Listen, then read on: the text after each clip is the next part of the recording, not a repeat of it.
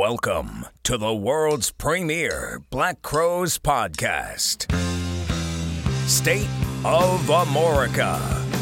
Hosted by two of the band's most dedicated fans, David Hudson and Ian Rice.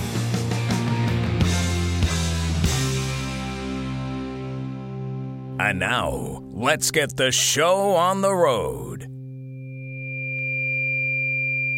All right, everybody, welcome back to another episode of the State of Amorica podcast. I am one of your hosts, Ian Rice, and with me, as always, is my good buddy, David Hudson. David, how are you, sir? I'm well. How about yourself?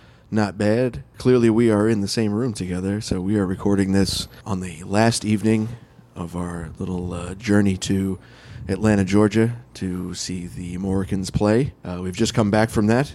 Uh, fantastic evening, if I do say so myself. It was. It was. Uh, we got some deep cuts. Exit. certainly Waiting did. Guilty. Send me an omen. Yeah, send me an omen. Uh, Tennessee ten, Mud. Ten years gone. Ten years gone. A killer rendition of "Can't You Hear Me Knocking" to close close the run out. Yeah, it was definitely a, an evening for the diehards. The first evening, though, did have some deep cuts as well, but there was a few more hits in the mix. Uh, it was a bigger crowd on the first evening Yeah. because they had said that the, uh, the you know the club owner said that uh, for some reason Saturday night lags a little bit, but they had a they had a good turnout. and the best rendition of "Stop Kicking My Heart Around" I've ever heard Yes, with a with a female singing it. yes, Sherry. not, Sherry, not Seth. She killed it. She did It was absolutely great. Yeah, so if you're in the uh, the Northeast and these guys are playing, I highly suggest going to see them. Yes, primarily based out of the uh, Boston area, but uh, you know they're going to be traveling around, and uh, you know you can't keep something this good strictly to the Northeast for long. So de- definitely see them when they're in your area. Yep. Hopefully, uh, they're going to be traveling more. Yeah. So uh, big news recently: uh, Mr. Sven Pipien invited back into the fold for the Summer Black Crowes tour. It's pretty exciting, huh?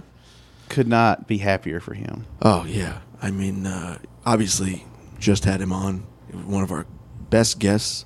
Second most downloaded. Yeah, yeah. Quickly became one of our top episodes, and uh, I couldn't be happier for the guy. I really couldn't. Uh, a sweetheart of a guy deserves the gig, deserves good things. I think it's good for everybody involved. Yeah, and I really think it um, perhaps swayed a few more people back to uh, hitting the shows this summer. I bought two tickets. Yeah, I mean, I had my tickets from when I first bought them, but uh, definitely uh, a shade more excited about it now that uh, Sven's back. You know. Yeah, it's going to be great. And you got him on vocals as well. Yeah. I mean, his backing vocals are integral to the sound of, of, of that band. And just from a personal standpoint, it's good to see him get back with the brothers. You know, it's uh, it'd be interesting to see if any other uh, last minute lineup changes are made, or if everything goes ahead as it was before, just with uh, Sven added in. Yeah, Sven, Sven's great. And as always, I want the, the Black Crowes to succeed. And I want this tour to do well. And I want them to put out some new music. And I want them to tour again. And I would love for them to do a Southern Harmony tour. Yeah, that would be fantastic. Uh, you know, fingers crossed on that one. As far as new music goes, I mean, you've we've heard a few things in, in some recent articles that they've been working on some stuff with George Drakoulias, so that should be cool. And we have a, a future guest that we've already interviewed that'll be out a couple episodes that uh, knows a little bit about it. Yeah, so uh, things to look forward to, right? Yeah. Speaking of looking forward to things, we've uh, we've had this uh, segment ready for a little bit here, and finally going to be able to uh, release it. Another one of our Steve's Picks series, in keeping with uh, the Amoricans theme. The highly rated Steve's Picks. That's right, Mr. Steve Gleason, bass player for the Amoricans, breaks down uh, a nice bootleg with us. Know, an ongoing series that's uh, already gained some popularity. Always look forward to doing one of those. This one is kind of a uh, an abridged version of what we did, and then uh, you know the full version will be available separately if everybody wants to hear each track. But it was such a long set, you know, just time wise, we had to kind of do a greatest hits of the set, right? Yeah, it would have been its own episode. Yeah. So, uh, you know, there'll be details on how to get the, uh, you know, the full show breakdown, uh, you know, following the, this episode's release. And now it's time for Steve's Picks. With special guest Steve Gleason of the Amoricans.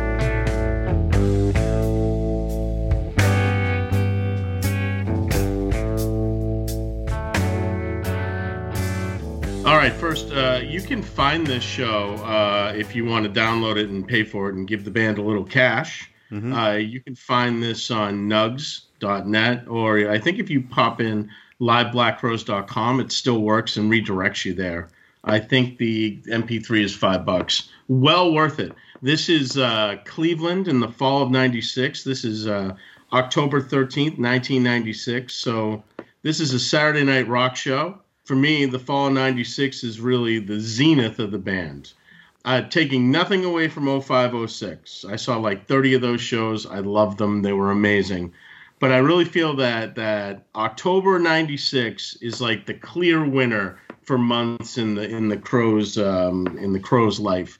They're touring new material and they're young and this is a great example of of what went on that month. You know, this is a really uh, well constructed show. It's it's an interesting show for for lots of reasons. The sequencing and uh, the particular mix. Ed's real high in the mix, so you can hear a lot of what he's doing normally underneath is kind of a little bit up front. Um, and I think it's uh, one of those shows that's it has a little bit of something for everybody.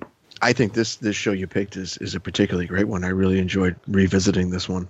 Yeah, it was. I, I, agree. Ed is really high in the mix on it. Yes, um, which is which is really cool because you get to hear some of those parts that in other time other recordings are still in the uh, in the background. I do think the, the first thing that pops out to me is opening with "Share the Ride" and "Mellow Down Easy."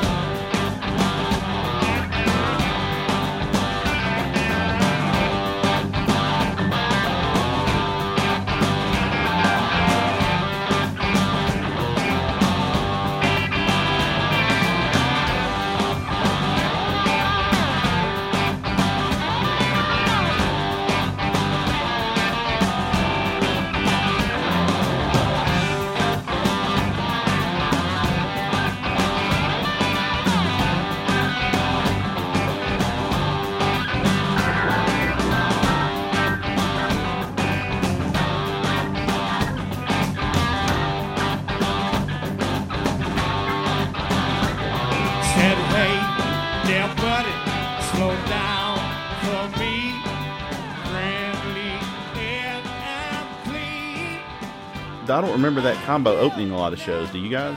No, no, not at all. I think uh, "Share the Ride's really a fun uh, communal tune, right? I I uh, think the opening uh, riff, you know, bam, bam, but kind of makes it ideal as an opener. You know, it kind of winds its way in. Uh, in my mind, when they start with uh, "Share the Ride," the only real worry here is what are they going to connect it to? You know, that's my first worry. I'm always hoping against Downtown Money Waster. Uh, I'm sorry. I'm all set with Downtown Money Waster. I have no idea how like Tied Up and Swallowed or Exit or Title Song doesn't make Amorica, but Downtown Money Waster does. You know, it's, exa- it's exasperating. Anyways, a fun version is Share the Ride. And then Mellow Down Easy. Uh, I don't know how you guys feel. I don't know. It's cool, I guess, but I would never want this uh, over an album track. I just wouldn't. I do love what Ed's doing in it, and uh, for me, that's all that's really mo- memorable here. This is kind of a sloggy start to the show in my mind.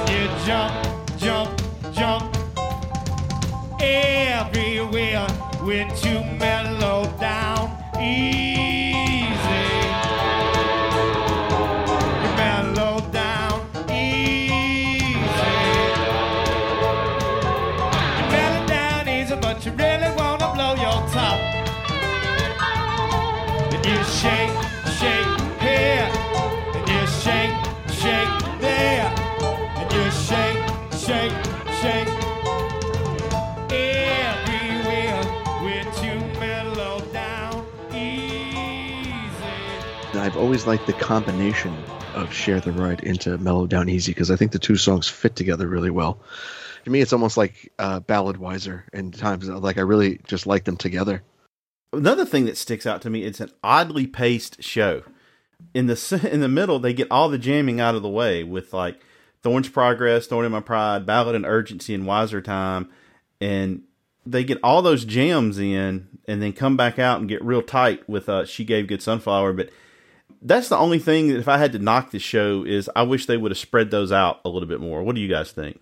Like I said, it's an oddly constructed show, but I think it's got super highs in it and and some real lows. I just think in this particular case, it starts slow. Like uh, the next tune that comes out is Blackberry, right? So for me, I do love Three Snakes, you know, uh, but this is a really, really divisive song. They only really played it on this tour. You won't find a lot of them playing it outside of this tour.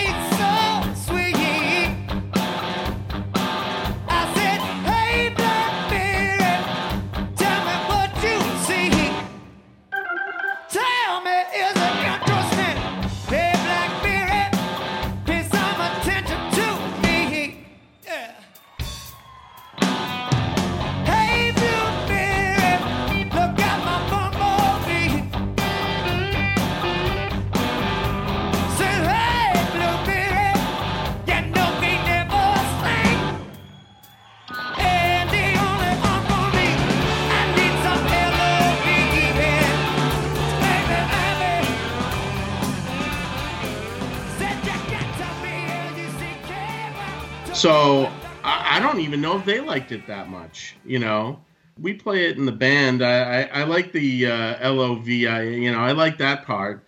Um, I guess that's a chorus, but I, I don't like the bridge in general.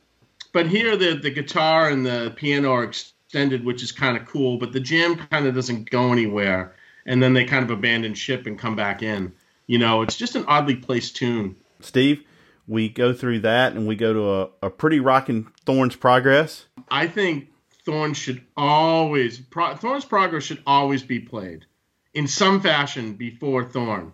And this version's ferocious. This is really why I picked the the bootleg.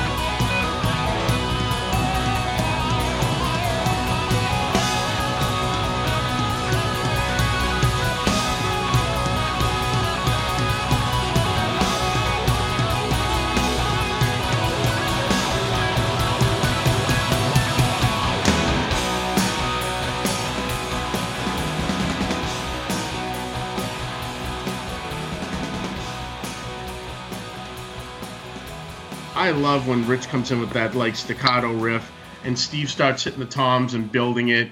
Uh, and here tonight on this particular one, they're really feeling it. Right? Has there ever been a mediocre version of this? I don't know? think so. as Doctor Evil would say, "How about no?" Never, never. This is No, this they- is like my favorite jam. You know, They do always kind of all or nothing with this. You know, they never kind of just phone this one in ever. No, it's never half-assed. It's oh. always always big and yeah, I love it. And the, you know, the Thorn is really good. You know, Marc, his tone on this is just ungodly good. It's his best moment all night. The energy is really great and Chris extends the harmonica jam a little bit and like that middle part, I think we've all heard it so many times that it's like, all right, can we do something different with this? But whatever, it's thorn in my pride, you know. I just think one of the great, great moments in music in general of any any genre, any band, is that that Ed piano solo before they go back into the chorus. That's all gospelly beautiful, right? You know, it's just so fantastic. It's all the reasons we love this band. You know, And that leads us into a title song. And when you pick this show, Steve, uh, I was reading in the comments and stuff. A lot of people think this is a top two or three version of title song. Yeah. I mean, now we're really talking. You know, is this the best of the B side?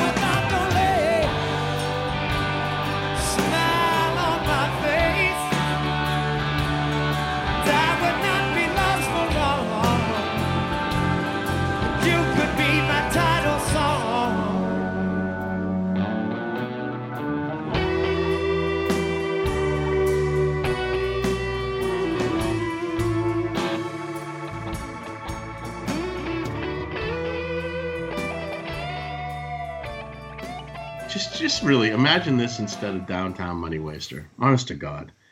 But uh, this particular version you know ed's organ and mark's phrasing it just makes this tune for me. This is this is serious business here. This is one of those songs that's very chris dominant. When he's feeling it and hitting the, the top end and phrasing this correctly this is this is all time good. You know the tone mark gets on this tune is just so impossibly dark. I always kind of forget how much I, how thrilling it is to hear the beginning of title song until it actually pops up in a set list. And like, whoa, you know, it really is one of those unreleased gems that you, if you've heard it in concert, you're you're quite lucky. I think. Well, it's kind of like uh, your time is going to come. That organ intro, like you know what's you know what's coming, and you got the you got the slow build. The next one is one no speak no slave, an amazing album, amazing concert opener, an amazing last song of the set, and an amazing closer. You there's nowhere this doesn't fit, and it's it. The Crowes have a lot of songs like that. I love the build up at the beginning. Steve hitting the cymbals the way he does. This is one of my favorite songs to see live every time, regardless of who's in the band. Yeah, if you don't like this song, you don't like the Black Crowes. I personally think like the '92 versions are absolutely untouchable. Right? I Oh, just think the, The, when, when they when they would open the High as the Moon tour, oh yeah, yeah, uh, those are untouchable. it's But- it's it's the raw, rawest energy they've ever had. oh, absolutely, it's like 1972 Led Zeppelin. Yeah, But uh, but this one is really it's it's really pretty good.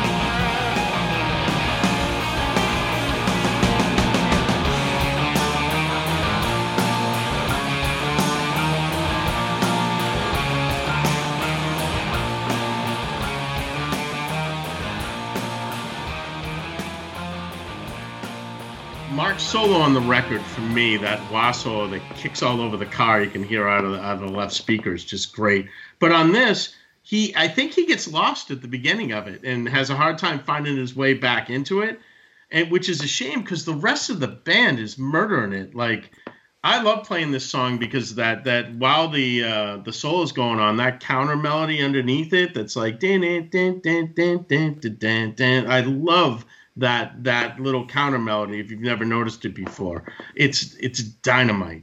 This is a barn burner, and uh, yeah, yeah, this is like you know put the kids to bed kind of tune. Love love no speak. which leads us into Big Time, which is a uh, Neil Young and Crazy Horse song. And I've always found it interesting about this. They started playing this a few weeks after this album came out, which is kind of unheard of. Yeah. It also shows that they just were always searching for new music.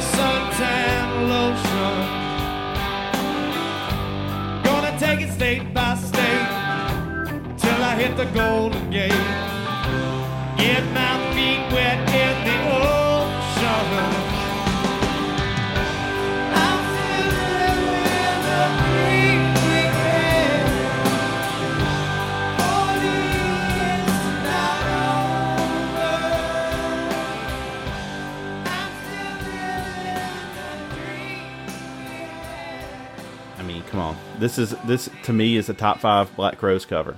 Yeah, Hall of Fame cover for me. Uh, another tune that they absolutely own. Because look, I love Neil, and I saw this tour with Neil, and he played this uh, at Great Woods. But this is a tour de force of vibe from Chris, and uh, you know I love the middle-aged melancholy that it describes. I just do. I'm going through it right now. I was at the Magpie in Beverly two years ago when they broke this out at the suggestion of Jim Galvin, and uh, that's about the happiest I've been in a while. I, I love Big Time. Always welcome. Yeah, I remember seeing that in the Magpie set list and going, "Oh my God, they brought that back. That's fantastic." But I mean, David is absolutely correct. The fact that they covered this so soon after Neil's record came out and covered it so flawlessly, which means they must have really been into it. I love it. I always love this. I also thought, you know, speaking of the Magpie, I thought it was great that the Magpie would would come to cover uh, "Loose Change" off of that same album, which I thought was a great tune as well. But yeah, this is one of those covers you're envious of if somebody if you if you know somebody that got to see this It live. just it just has this great like floating quality to it. Like you just feel like you're floating with those guitar riffs. You know? yeah, the- it's great. Yeah. I Yeah, just- if you don't own Broken Arrow, uh, Neil's Broken Arrow, please go out and buy it today. So we wrap it up with Twice as Hard, which is probably my favorite song off of uh, Shake Your Money Maker. This is another song you can open with and close with. Um, Steve's not a fan. Yeah, um, I'm never that happy to hear this. So the greatest set list ever, in my mind, is probably um, the night before New Year's in Providence in 05. I was next to the soundboard for that show, and I could see what was coming. I could see the set list. And the last, the the, the encore was supposed to be coming home, which I adore. And uh, the crowd was really good, and we got twice as hard instead. And I was like, huh, really?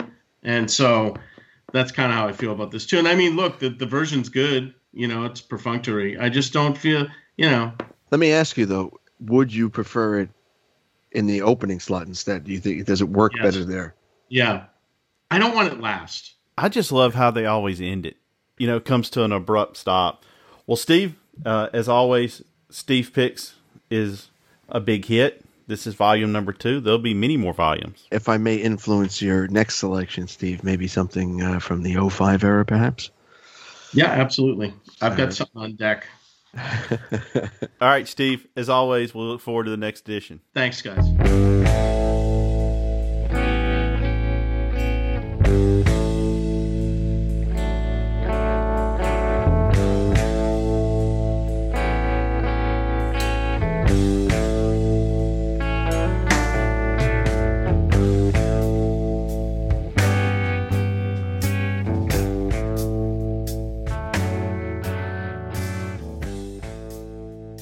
Right, so another fantastic Steve's picks, wouldn't you say? Oh, always, always. And Steve's got more shows picked out, and so we're gonna try to every every other month or so have him on and do a show. Yeah, I don't want to jump the gun and say what the next one's going to be because I know he's got uh, quite a few uh, in the chamber that he's interested in doing. Right. So, but every he always picks a good one. So uh, we look forward to doing the next one. This week, though, very special guest. I recorded this a little bit back and uh, been delayed for various uh, reasons, but very excited to uh, speak with this gentleman, Brando, host of the uh, Appetite for Distortion podcast. Very big Guns N' Roses podcast, very similar in mindset to what we do here, and you know he goes through the same trials and tribulations of getting guests and things like that. So uh, He's a kindred spirit. yes, exactly, and uh, pleasure to have him on. It was really great talking with him. Hopefully, we'll do something again with him in the future.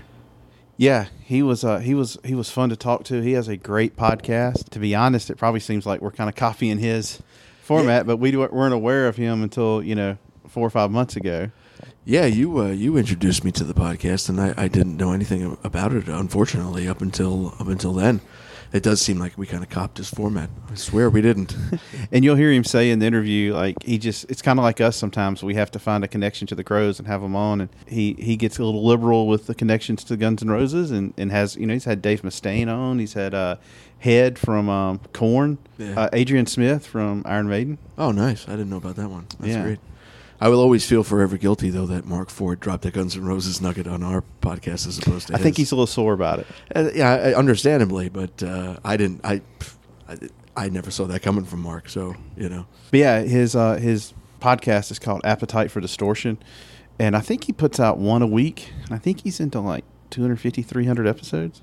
Yeah, I mean, definitely check that out, folks. We'll put some links up, and uh, but it's definitely uh, if you're into music, uh, you know, whether or not you're super big into Guns N' Roses. Or And not. there's a little bit of an uh, overlap between the two bands. You had uh, Izzy, Marc Ford playing on Izzy's album, Right. credited, Yeah. and then you know both those bands came of age around the same time. And according to Steve Gorman, uh, the Crowes were asked to open the Guns N' Roses and Metallica tour, and decided to go do High as the Moon. yeah. I mean, uh, there definitely is some. Uh, some Well, and then over. and then Steve played with uh, Slash and Duff in L.A. yeah, Steve was kind of in the embryonic version of Velvet Revolver. And I think if I remember correctly, he said they got the call that the Crowes were getting back. Yeah.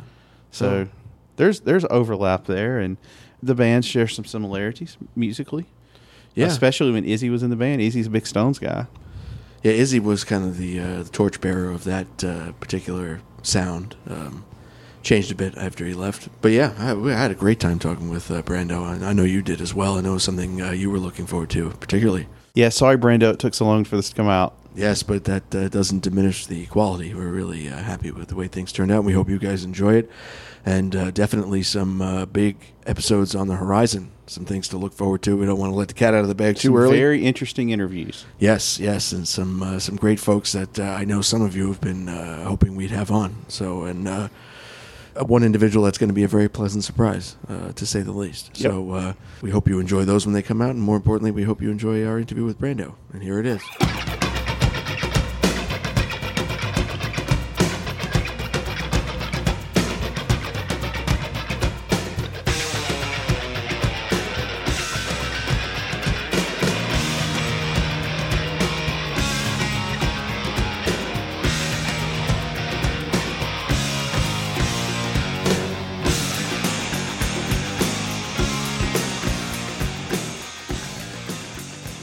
So we're really happy today to have uh, Brando from the Appetite for Distortion podcast. Thank you, David. Uh, Ian, I appreciate you guys reaching out. It's it's weird not to be in the, the head seat controlling it. So, you know, being on the other side of the microphone, so to speak, is you know, we'll see where it goes. Because I'm not as big of a Black Crowes fan as the GNR fan, but I am a fan regardless. Well, walk us back a little bit because I went back and listened to your very first episode the other night, Hmm. and uh, if I remember correctly, you were born in 1983, right? Wow, you did your homework, sure, yeah. All right. It so was. I'm I was born in 76. I'm a little bit older than you, and Ian, you were born in what 80, 81. 81. Okay.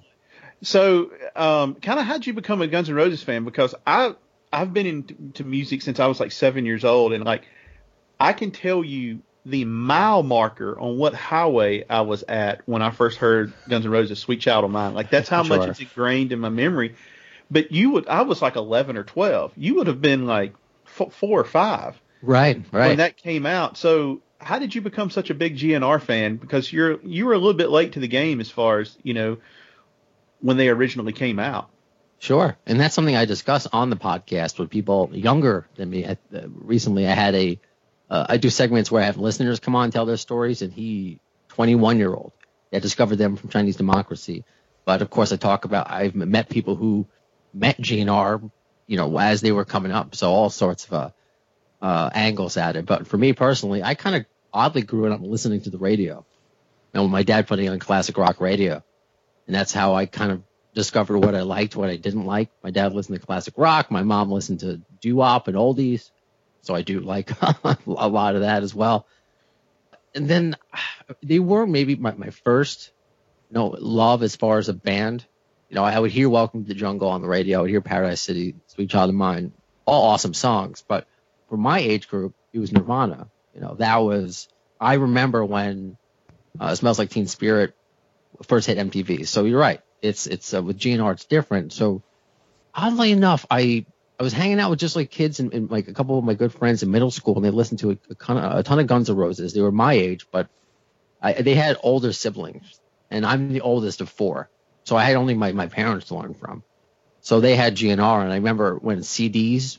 Yeah, we went with the, the transition from cassette to CDs. So I, I'm not that young, I guess. I remember cassettes.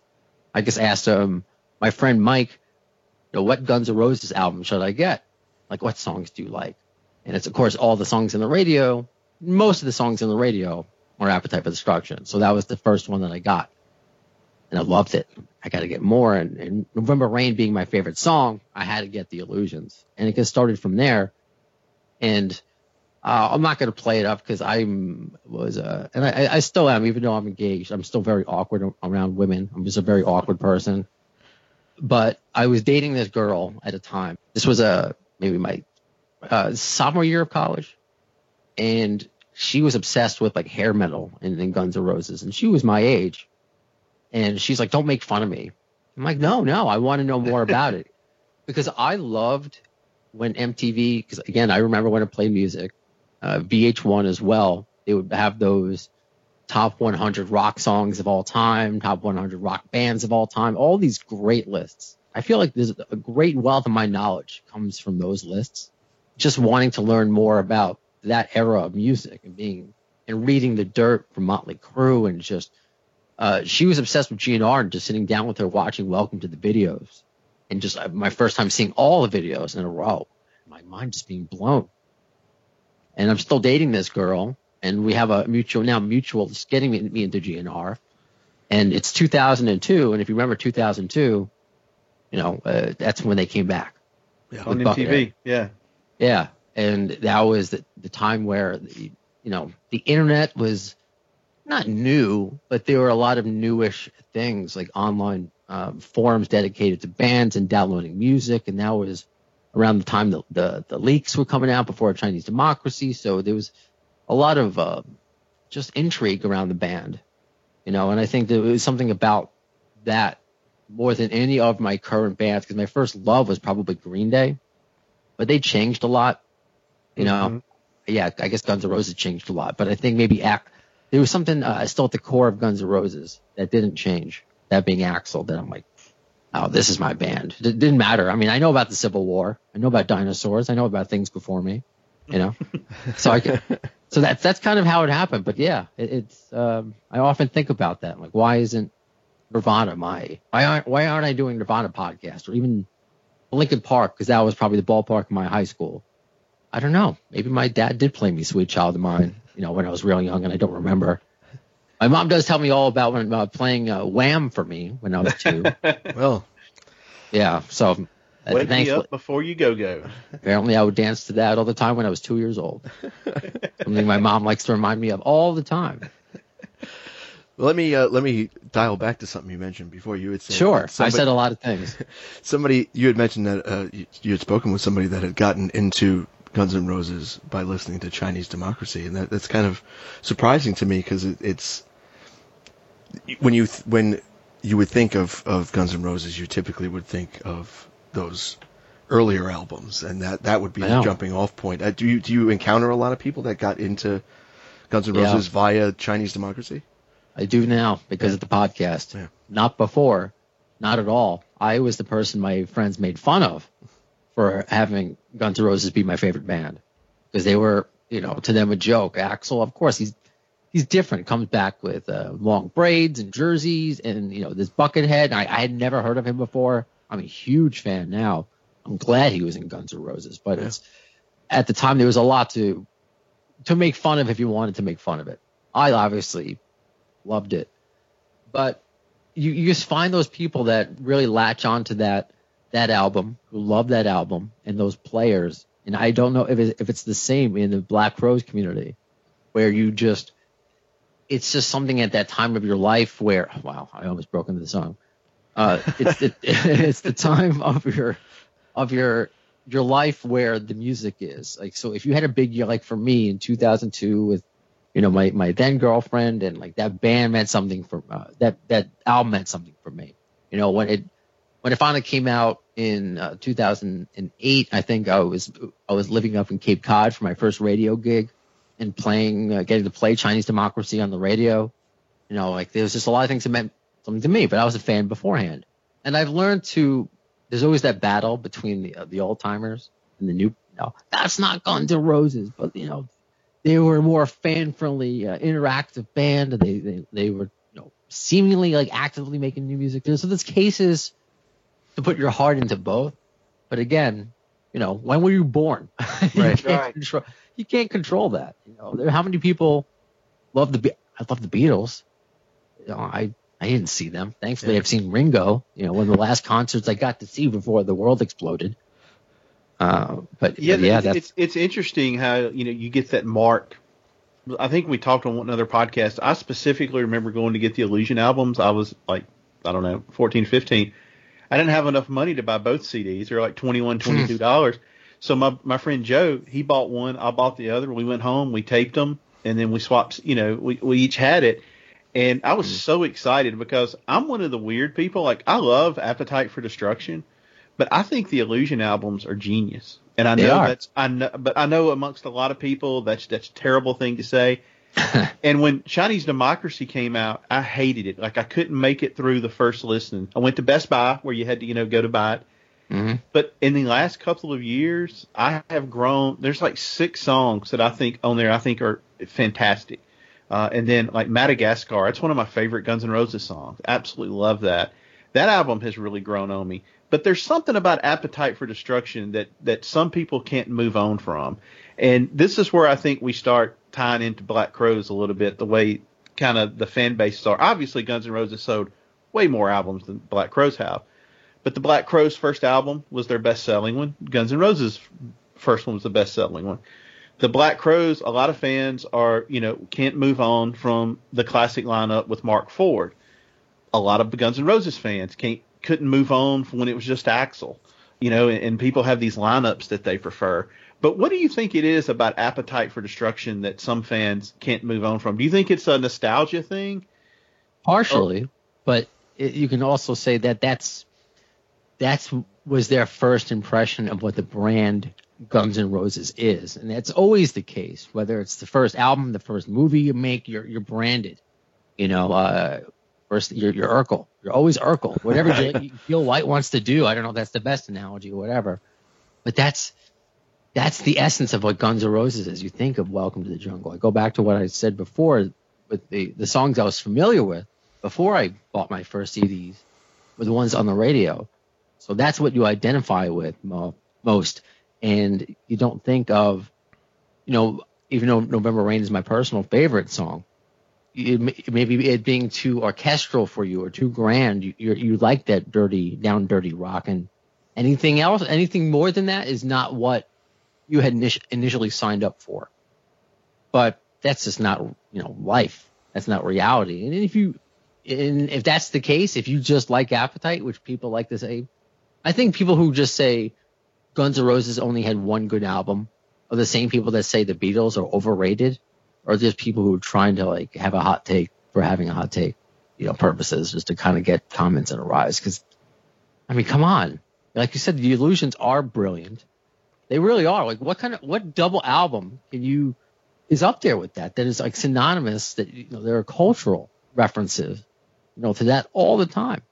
So it's, it's what they did. And I'll never say, I'm glad it's not one album. I'm glad it's two. So it's uh and and with Chinese, it, I've said uh, I don't know if I said it in that first episode. It took me three listens to get it. I think I you know uh, Chinese Democracy the way it, it led off was great. You know the, the first song and everything, but the first time I heard "If the World," which was like that James Bond theme, I remember listening in my my my headset, just going, "What the fuck was that?" you know, just like what was that with the, these falsetto guitars coming in? And you know, but I got through it. I'm like, no, I got to give this a chance. I got to get past this. I, and I told, like I said, three times I gave it, and I love it now. Just the songs through it, like there were songs that grabbed me right away that I knew I had to hang out with, like uh, "There Was a Time" or "Prostitute," you know, "Madagascar," um, "Street of Dreams," and these were songs and an album I invested myself in with these leaks. You know, all these years of hearing about this, and this was my chance to rub it in everybody's face. But it, it's still a great record. It's interesting to hear Slash and Duff playing these album, uh, these songs now. Well, that's But- what I was going to ask you. I've got two random questions about that album. Sure. I have read that Street of Dreams was possibly around right toward the end before they broke up, and that it was called the Blues, and that Slash may have played on a version of it. Have you heard that, or is that It was called the Blues before. That I know. Yeah, that I, I had a leak of. You know, and, and there, I'm one of many a GNR fan that it, it'll forever be the Blues to me. Mm-hmm. But the Slash thing, I don't think he had any. Uh, that would be a first that I've heard that. okay? Have you heard any? Because I was, you can you can hear hints of it, but I've always heard that if this album would have come out when he started on it, it would have been much more Nine Inch Nails than it would have been much more industrial. Have you heard any like the more industrial versions of these songs, or do they exist? There are ones that are I, I don't know if you want to call them nine inch nails, but they're very experimental. Like you if you listen to Shackler's Revenge, they're like kind of like that and more, you know, for what's out there. There's not too much out there that uh, and these are like these other song leaks that are it's the only way you get new music from this band Right. uh, are these and that's a whole other conversation you know with, uh, with with song leaks but at least you know it exists i guess for if anything. That there's a lot of instrumentals out there. There's a few that he does lyrics over. But now i just feel weird listening to it because it's like you just don't know if it's i don't know what it is. I don't know what these these things aren't finished. But yeah they're they're not maybe there's one that's out there uh, that there's a very strong fan confirmation that uh, that the song "Hard School" was uh, rehearsed and was on a, a set list, and that was as pretty straightforward rock as I've heard, which and what I like, but a lot of it's Chinese leftovers. they could call it honestly.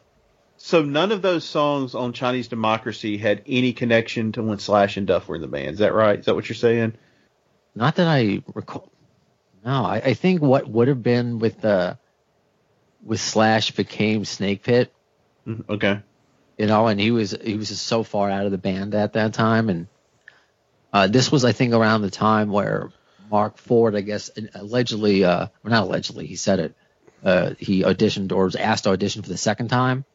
Which, quick sidebar, I love the way that I interviewed Marc Ford before you, and he decides to tell the Guns N' Roses news. to You guys, so congratulations.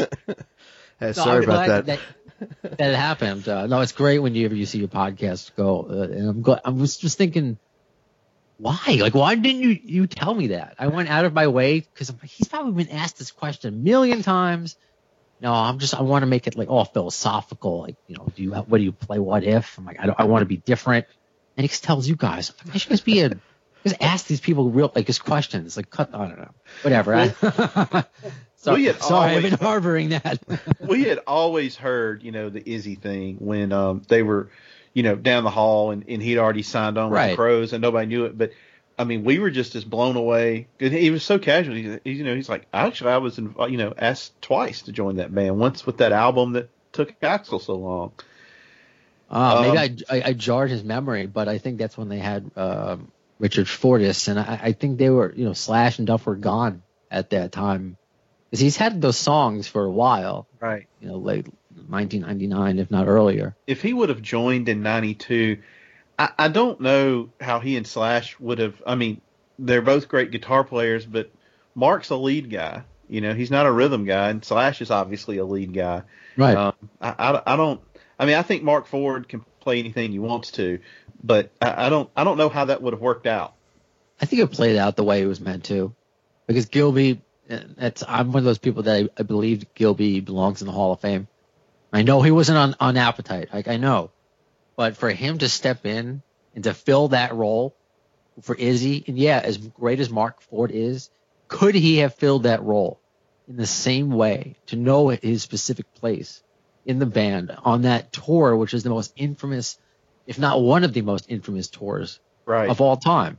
You know, that ear- earns uh, Gilby a badge of honor, which should be the Rock and Roll Hall of Fame. So, could Marc have done that? Sure. Who would or any of us to say that he can't? But that's what I hear. That Marc's kind of a, uh, kind of a, a beat. He beats to a little bit of a, a different drum. Like he might just want to do his own thing. So he might not have wanted. He might have been like Izzy. He's like, eh, I'm out. I don't know. It's it's probably very true. I mean, aside from the fact that uh, he shared the Guns N' Roses info with us instead of you, that the interview the, the interview you did with him was fantastic. It really was a great Oh, interview, thank you. and it was very different from what he did with us. So it's it's it's interesting what he decides to share at those particular moments. and I love that because I, I I'm sure you are the same way because a lot of these guys get asked uh, the the same question all the all the time, and of course they have something to promote. Let's talk about that. And there are things that you you have to talk about, I guess. How do you have the specific guest and not mention this whatever know, big topic there is? But you try to be as creative as possible. So no, I, I appreciate that uh, having you know, the opportunity to interview Marc, and it was it was like three years ago. As I'm reading this thread on my GNR uh, forum, one of the forums I follow about Marc Ford, uh, that that uh, news that you guys broke, that um, what like Izzy was like the rumor about Izzy was like maybe asked to join the Black Crowes, but somebody and I I totally forgot this when I because when I interviewed Steve Gorman, it was like three years ago that he debunked uh, that rumor that didn't happen. So uh, I got a chance to interview Steve, you know, early on in the podcast, which was great. I worked with him once. He's not. I don't think he's a sports talk show host anymore, right? Uh, it's think- it's a music, it's a music radio show he's got.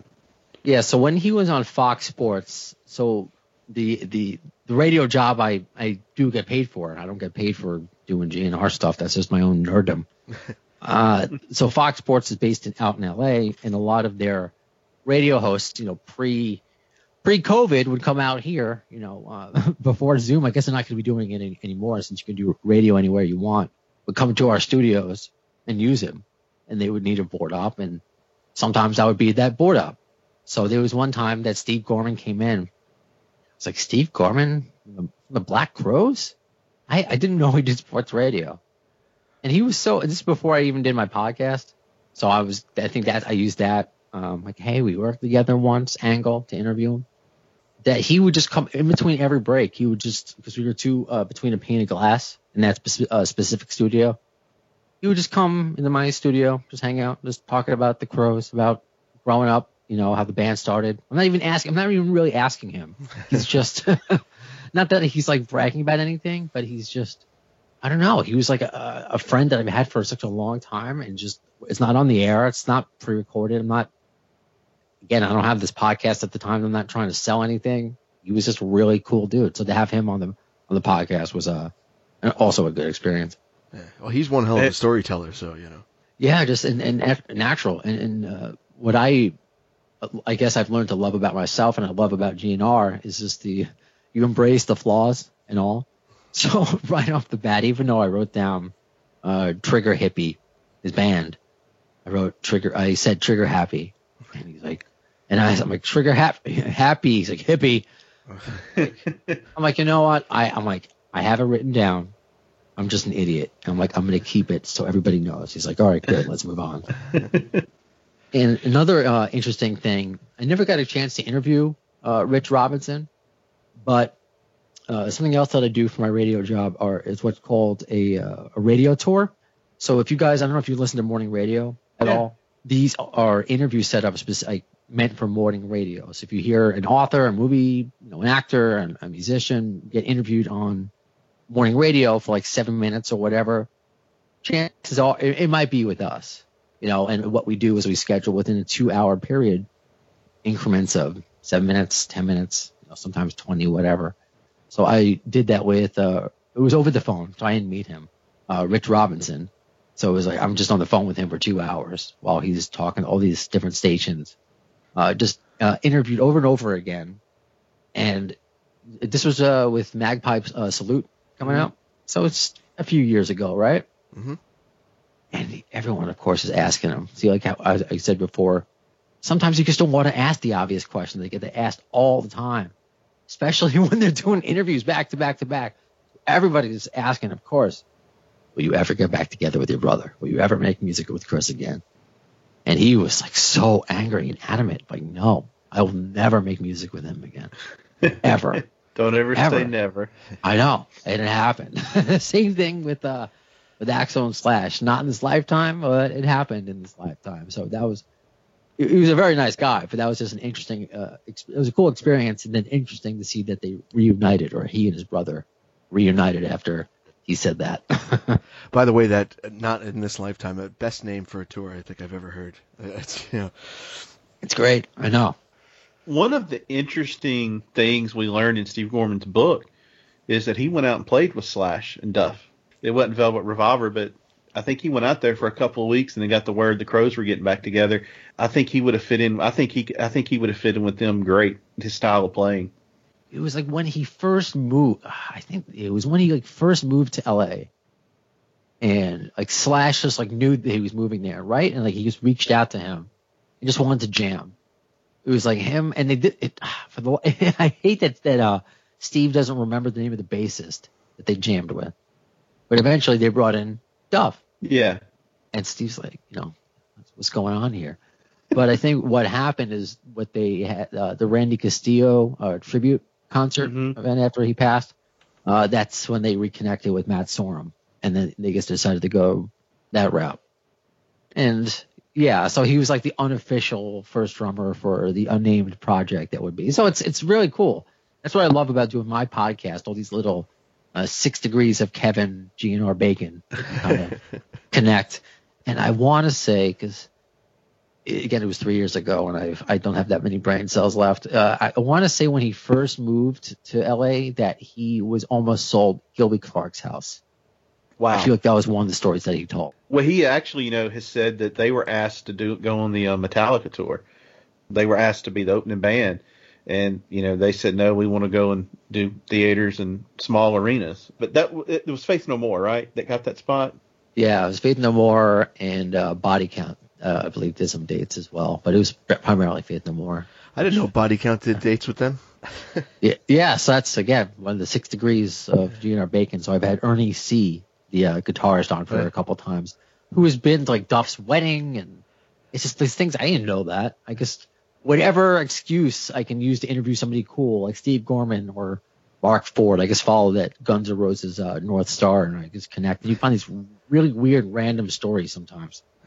Well, let's talk about your podcast for a little bit. Uh, Sure. you've you've got a ton of episodes out there, um, and I I, I, just, I love it. I mean, I'm, I'm going back and listening to the back catalog, and, and I love, like you said, how you work that Guns N' Roses angle. How did the podcast get started? you know, I started in. I always knew because growing up I would be something in in media, but I thought it, I, I I loved sports. I think more than music growing up. But in college, I just uh, to kind of condense a story. You know, I just felt you know they had a, a great radio station at uh, at Hofstra. You'd be a Long Island guy, uh, Ian, know, uh, Hofstrios has a great radio station. Yeah. And I felt, you know, there's a a metal show that I did every Thursday night, The Aggressive Edge. I loved it. You know, this is what I want to do. And, and in college, by the way, it started in, in college. I was Brando the Commando. the commando stays in college. Uh, so I just followed that route of on air, which is a very tough one. You know, especially nowadays, it's you know, radio is it was, it was if it was teetering or not. I want to say teetering was changing. That's the better word. It was changing when I was going into it. But I got a an on air gig in Cape Cod. Then I, I went to Poughkeepsie and I went out to Lo- Long Island. Uh, Ian, you know, uh, Ronkonkoma. Then I was at WBAB for a bit, and mainly like a lot of part time, you know, stints like that. And I had some podcast experiments and not really understanding. I'm like a podcast. I'm like, that's what is that? I'm like, as again, as somebody who, and I, I preface it actually because uh, we all do podcasts now. It's it's it's a different world. But at that time, I'm thinking podcasts, internet radio. That's for people who aren't doing overnights, who aren't driving, know, two hours from Brooklyn, where I was living at one point, from uh, Brooklyn to Poughkeepsie in the middle of like Hurricane Irene to do, you know, uh, an afternoon uh, classic rock sh- uh, shift, you know, for minimum wage. You know, it's I had a different mindset on like radio, and then just um, over the years, there's people I met just throughout my radio journeys. Uh, a friend of mine, Ian, who I technically, I guess, worked with at SiriusXM, but I never met him at SiriusXM because he worked at, at a different department. But we met at a Guns N' Roses concert at Roseland Ballroom before it closed. So we, we became friendly, and he texted me one day. Like, Why don't we do a Guns N' Roses podcast? That's the dumbest thing I've ever heard.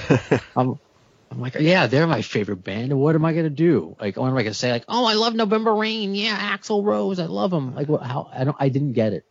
I didn't get it. Uh, he's like, let's just try. It's all about getting gas. So let's just, we'll, we'll see where it goes. And this was before the reunion. So as like that's happening, you know, the first episode we're talking and like an hour and a half goes by. As you guys, I'm sure know. Mm-hmm. Absolutely. I tell all my guests, I'm like a half an hour goes by like that. You know, I initially just wanted to do half an hour. He's like, I'm telling you, it goes by quick. And you know, I wanted people to hear it because there's everyone and their mother has a podcast or or, or something online, for, you know, and I, I wanted to earn something. So, but it was nice to see right away there was reaction. I'm like, how did people find you? You know, uh, being on the radio, they put on the radio. How do people find these podcasts? Again, this is the podcast industry has grown so much over the past few years. So I'm not even talking that long ago where it really was like this. It just, I just didn't think it was, you know, I, I felt like let's just enjoy, let's see where it goes. You know, I guess because at the time, you know, I was doing on air stuff part time. This was just a new venture. Let me try it. And he said my friend was making money off it. I'm like, okay, this is a real thing. He's not trying to sell me uh, uh, snake oil or something like that. Let's let's see what this goes. And early on, we got some cool guests. You know, I think by, I mean, just for me, even though it's not a big name, to interview Anthony Bozza, who co-wrote uh, Slash's autobiography, to me that was cool. Yeah. I don't know. That that I was like, all right, you know, he's a legit author. You know, this is something. This isn't just two nerds talking about GNR. And by episode, you know, then we had um, Charlie Benante, uh, and we just scheduled that through Twitter. Yeah. And I'm like, I'm like, wow, okay, maybe there's something I really don't get here. And then just knowing of, just trying to with the creativity of, of where to go each episode and the kind of guest. And my friend Ian, uh, it became like hard for him to do it. I guess because I lived, you know, I guess when we were both on Long Island, it was fine. But when I was primarily working in the city and he was in Long Island, he just couldn't do it anymore. So around episode, he's like, he, he gave me a, a good notice, but I said to myself, I either have to commit, like do this, or that's it. And I had interviewed by episode, you know, almost 40 episodes in, enough cool people and had met enough cool people online and seeing the reach. I'm like, you know what? This isn't really costing me anything. This is a really nice, fun little hobby. I'm gonna, I'm gonna go in. I'm gonna go all in. And the next episode I did by myself with episode 40 was with uh, Slash's son. Oh, cool. I interviewed uh, his former band. Uh, I reached out to, and they're still a band, uh, Classless Act, and I, I saw that that broke news somehow. And all I did, and I write professional emails, was email their website, their uh, their website, and they, they responded, and it happened. His, his his slash had to approve. You know, his his mom had to approve because at the time they were 15. Oh wow. And I'm like, look at where I'm going. Like, um, this is this is making me feel good. So, and now it's like almost uh, 250 episodes, you know, and just trying to get creative with it, and also maybe you guys deal with the same. It's like we're not just yeah, it's Black Crowes. Yeah, this is where if you like the Black Crowes, hang out here. But there's gonna be a lot of stuff going on. Mm-hmm. So I do my best to again use the six degrees of GNR bacon or whatever dumb phrases I make. Uh, look at life through Guns and Rose colored glasses. Oh, yeah, or uh, my Guns N' Roses themed bar mitzvah party of a broadcast. That's what I call it sometimes. This has become already become more than I ever thought. Right. Really, whether or not I make money off this at some point, whatever. That that's uh that's neither here nor there. But it, it's uh it's become hard. To, I have to get creative with booking guests, and I have to be honest. Why don't you get this person on? Like, why don't I get Bumblefoot on? He has very politely told me no several times right. even though he was my very first radio interview ever in my career. He is a really nice guy. He's a Brooklyn Jew, just like me. I've met him a couple times. I met him uh, at one of the GNR shows I, met, I went to where I was like the only one who recognized him. He was talking to like the security guard at the side rail before the show. And the security guard goes, anybody recognize you yet? And me being the geek that I am, like Bumblefoot. So like, he's a great guy. But there's just something with him and GNR, even though I offer to other people, because I don't know if you've done the same. Hey, Mark, uh, I, Marc Ford was a pretty open book, but is there something that you don't want to talk about? Let's focus on this. You know, I'll slash. I'll just talk about horror movies with you. Stuff. I'll just talk about the Seattle Supersonics with you. You know, I'll just talk about certain things, but there's a certain aura, so I have to get creative. Otherwise, this GNR podcast would have ended before it started. Right. It would have been like kind of like Guns N' Roses. What am I doing? So I have to get creative with my honesty. I have to get creative with uh, the type of guests that I have. And yeah, we will do, of course, Guns N' Roses. Really, it's it's wall to wall. You know, we've done episodes focused about the you know fan experiences, about the riots. You know, uh, to share their firsthand experiences. So it's kind of it's it's a lot. It's it's a lot. It- again, it all surrounds Guns N' Roses one way or another. Now, when you when you do interviews, I, I found this doing uh, our show. I actually find some of the, I don't want to, uh, perhaps not the not the right term to use, but for lack of a better term, fringe people. Like we had, for example, uh, a guy named Jeff Dunn on. Fantastic guy. He was one of their sound men for about ten years. He happens to be Duck Dunn's son. Who, uh, if you're not familiar with who Duck Dunn is, is like this legendary bass player. He's played on all in the kinds Hall of records- Fame, yeah. Hall of Fame. So not only does he have great stories from a different perspective about being on tour with the band, but he's also been on tour with Eric Clapton and Judas Priest, and you know his dad was who he Sure. was. So he has all these great stories, and but to see people's interactions and stories from from a different perspective than hey I was a member of the band is is kind of interesting because they see it in a different way and shed a different light on it. Have you, have you had that same experience? Of course, I think you need to to go for that. I mean, I don't know about you. I mean, every uh, drug, sex, and rock and roll story, it's the same. And we also look at it at it in a different light in 20, 2021. You know, drug, sex, and rock and roll i- is it as cool as it used to be? You know, for a lack of a better a better phrase. So, you know, again, for someone like me, it's very hard to talk to get somebody because Guns N' Roses is, is such a very tight knit band to get those French people, to get their perspective, chances are they have a better story. Right. You know, just because you're not, you know, Duff McKagan, I had, this is just funny. I've had two of uh, Duff's brothers on, and I use the same philosophy uh, when I have listeners come on. So I, I have listeners come on in a variety of ways. They can either, uh, I'll do a segment called uh, Fan Obsession instead of uh, Bad Obsession. Come up with really stupid sound bites for my show. I'll spare playing them on you on yours. Uh, but it's where they get to talk about their love of GNR, you know, and how they developed. And, and it ranges. It's not just somebody geeking over GNR. They they can it means something, uh, and it's all over the world. Like somebody from uh, one of the first ones I did was this guy from Ireland, who you know, not to go into a too uh, dark of a place, but he would put Appetite for Destruction in his uh, cassette and go hide under his bed while his parents would fight. you know, meant, that meant something to him. So to hear those kind of stories, uh, I still hear from uh, Tomislav from Croatia that fought in the Yugoslavian war, and he was in a jeep driving across a minefield, listening to Appetite, where he could die any second. That's unbelievable. So there are stories. Yeah, you're not going to hear that from. Yeah, I've had Dizzy Reed on, and he was great, but you're not going to hear that from Dizzy Reed. So you're going to hear that from French people. I, I- I think those are some of my favorite guests. we all have the same benefit of having an enlightened audience because you're listening you're listening to a Guns N' Roses podcast initially because you love Guns N' Roses. If you like Guns N' Roses enough to listen to a Guns N' Roses podcast, you're you're going to want to hear from those kind of people.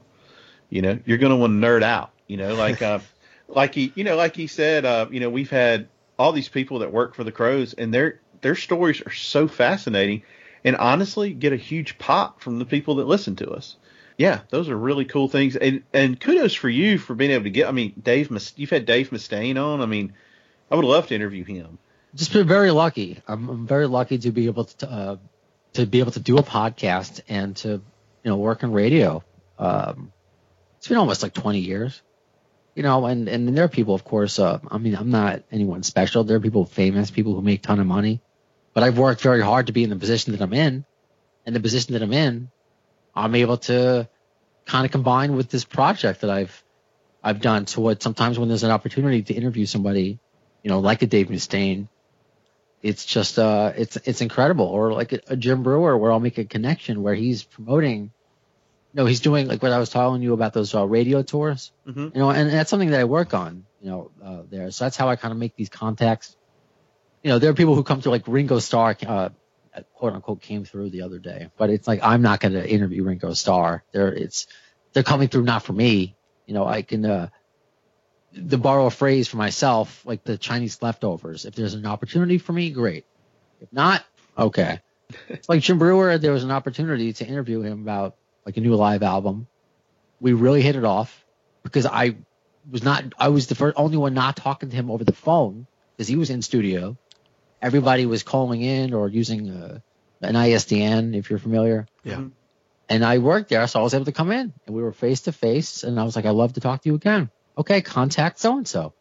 And then next thing I know, I'm talking, Jim Breuer comes in and I'm sitting down with him for an hour talking about Metallica, ACDC, Guns N' Roses. So I, I use whatever opportunities I have to to its fullest extent. That's that's something that I so I'm I'm lucky and I'm lucky that I got Dave Mustaine on twice because the first time this goes back to the honesty thing, Ian. Ian. I was too nervous. I'm never gonna be too cool. Like oh, interviewed this person. No, like half the time I'm like I'm I'm nervous as hell. Uh, so I got stuck, and I like to be professional though. At the same time, it's an interesting thing being nervous and being professional. You know, at the same time. So I, I, I wanted, I like the natural progression of a conversation. You know, I don't like always like coming out of left field with something. I like to find a thread, like GNR. I like to find that in my my daily conversations. So I, I got stuck on the word. I wanted to connect Dave Mustaine with Slash to get to my stuff because I, I believe he was promoting the uh, the Rust in Peace uh, reissue or a book. So of course I got to talk about that, and I got like seven minutes with him. So I wanted to go to Slash, and in my head I was like, I wanted to think of like, how do you view Slash as a guitar player? So as you're a guitar player, you're kind of peers, same age, blah, blah, and I'm, I'm just trying to condense that into like a couple words. And I said, do you admire Slash? You know, and he goes stops like, do you, do I admire Slash? Yeah, is that what you said? Do I admire Slash? I was shit myself. uh, I'm like, no, no, and I was honest. I'm like, sorry, Dave, I'm a little nervous. You know, I no, no. I'm like, do you uh, respect him? And like, you know, I'm like, I didn't mean to say the word admire. Oh, okay, no, it's no big deal. You know, but I got that that Dave Mustaine like, oh my god, he's gonna come through the phone and punch me. Hello, me. I know, but I had an I had an opportunity again uh, just this past uh, September to interview again just briefly, and I, I at the end of it I got to tell him that story, and he was like the nicest guy on the planet. You know, I was a little less nervous knowing that I had a chance to redeem myself, but it's been uh, wonderful to be able to. I mean, I'm glad. With, I'm happy with what you guys are doing because there are so many podcasts out there, not just in general, but talk about rock, talk about metal. That's great. More talk music talk, the better. Right. But what makes you and I different? You know, other than yeah, we're all different people, blah blah blah. We're all special. Our moms say that, but the Black Crowes. So I think when people discover you, you know, yeah, like, I mean, how did how did, how do people not like the Black Crowes? It's it's there's, there, you find that common thread. So like, let me see what that's about, and they listen to you and they they figure out more things. So that's what what I want. You see my guest list. It's not just all Guns N' Roses people. Like I- Right. you know, Right. no, Harry Shearer from The Simpsons. Oh, fantastic. I got you know Sheila E. I got some like really random people on there too. But just know it's all GNR. And I said that at the beginning, and I'll kind of cross over to the, uh, the Black Crowes world. I'm like, I don't care if you're a metalhead or like a cheerleader. You know, "Sweet Child of Mine." You know that song Mm-hmm. at the very least.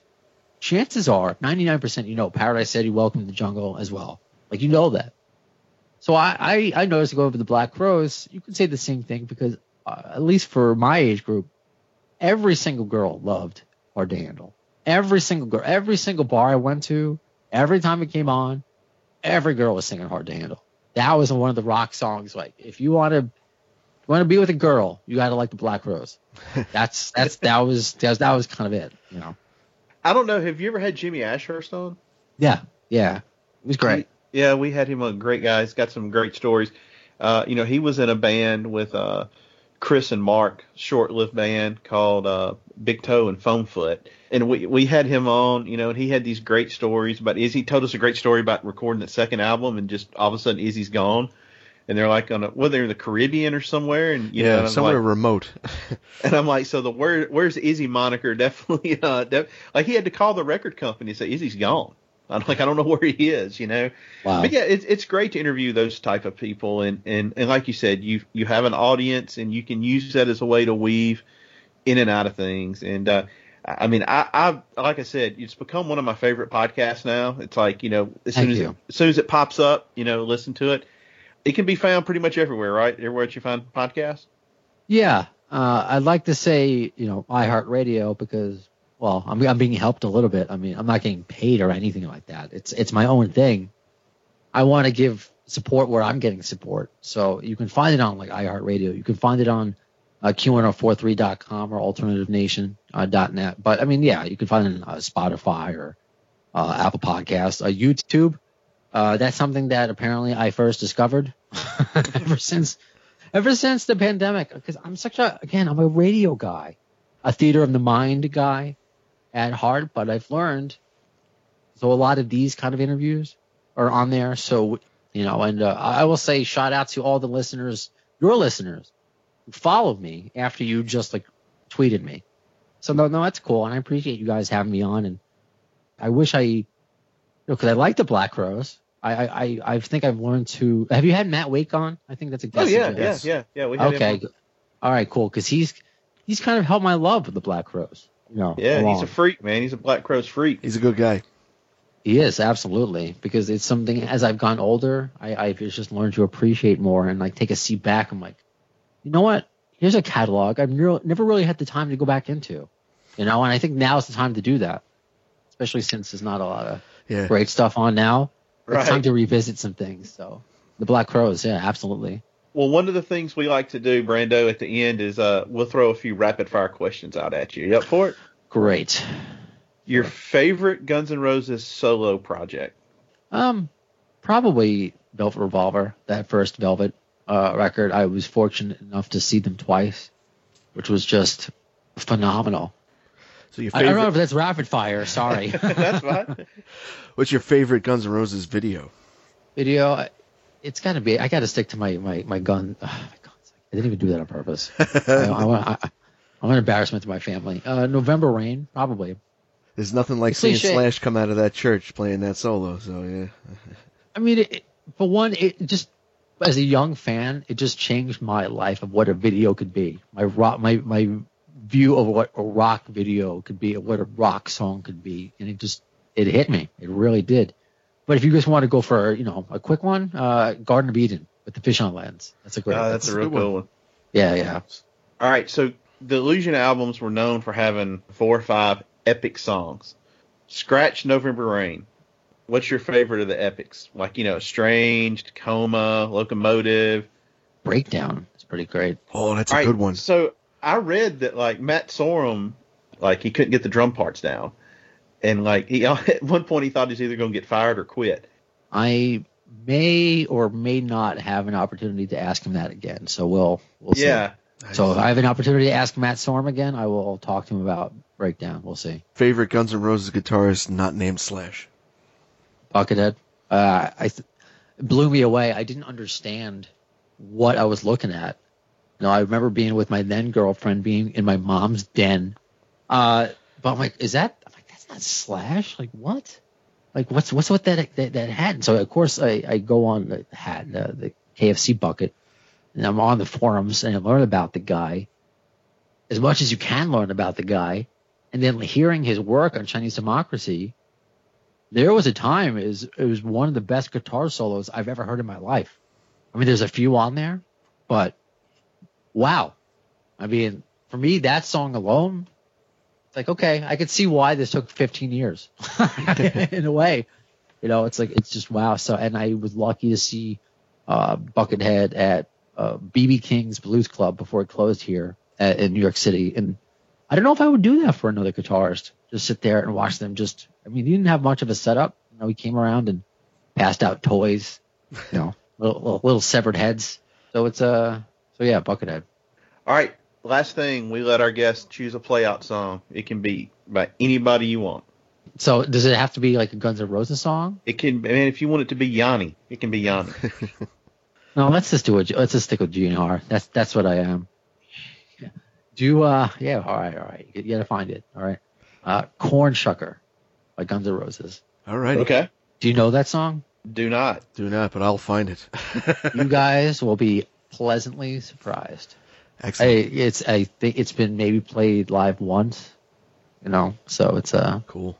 Well, we do want to thank Brando for coming on. Uh, I cannot recommend Appetite for Distortion enough. It is a great podcast, great guest, cool vibe. Uh, we really appreciate him taking some time out here on a Saturday night. Uh, he could be doing other things, but we appreciate it. Brando, we hope to have you on again soon at some point. you know. Oh cool, so man. here we here we are to play us out. Guns N' Roses with Corn Shucker. Stay tall, everybody. My heart is full of love for you. I wanna get right next to you. She's a cone shucker, real butt fucker. Gonna watch my dick as I make a butt fucker. Cone shucker, real butt fucker. Gonna stick my dick right up her ass. Cone shucker, real butt fucker. Gonna watch my dick as I make a butt fucker. Cone shucker, real butt fucker. Stick my dick right up her ass. Give me a dime, I gotta call my pimp when I heard her that. It made me go limp. So three weeks later, my sex life was trapped. Instead of a wanger, all I had was a stab. So if you sleaze, you better think I'm buzz. Cause I got a dick like little was. She's a gone to my dick, yes, I make a butt fucker. Gone and chugger, real butt fucker. Wow, hey, hey, hey, hey.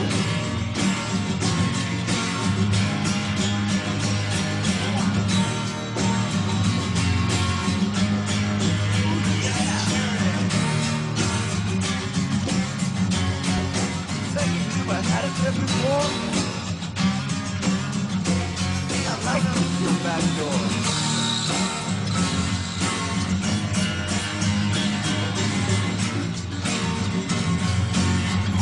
She's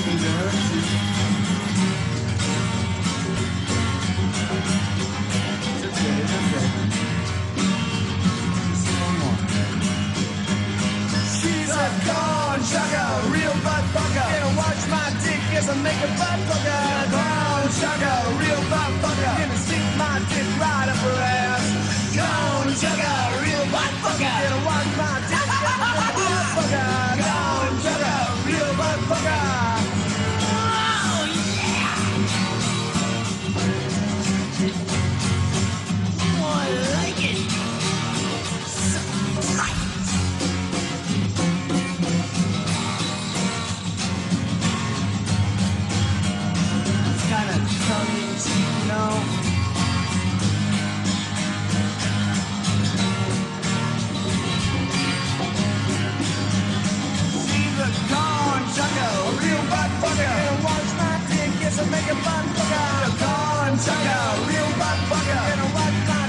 dick is? I make a butt fucker. Corn sucker, real butt fucker. Corn sugar, real butt fucker. Gonna stick my dick way up her ass. Corn sugar, real butt fucker. Gonna watch my dick. Gonna make a butt fucker. Corn sugar, real butt fucker. Gonna stick my dick right up her ass. Even corn sugar, real. Gonna watch my dick. Gonna make a butt fucker. Corn sugar, real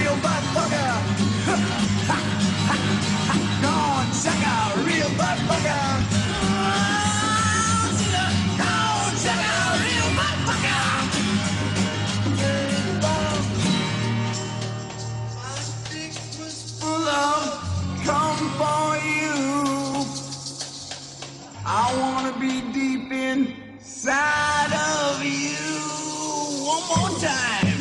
She's a corn sugar, real butt fucker. Gonna watch my dick as a butt fucker. A corn sugar, real butt fucker. Stick my dick inside her ass. Corn sugar, real butt fucker. Watch my dick as a butt fucker. Corn sugar, real butt fucker. She's a motherfucker, goddamn fucker. Corn sugar, real butt fucker.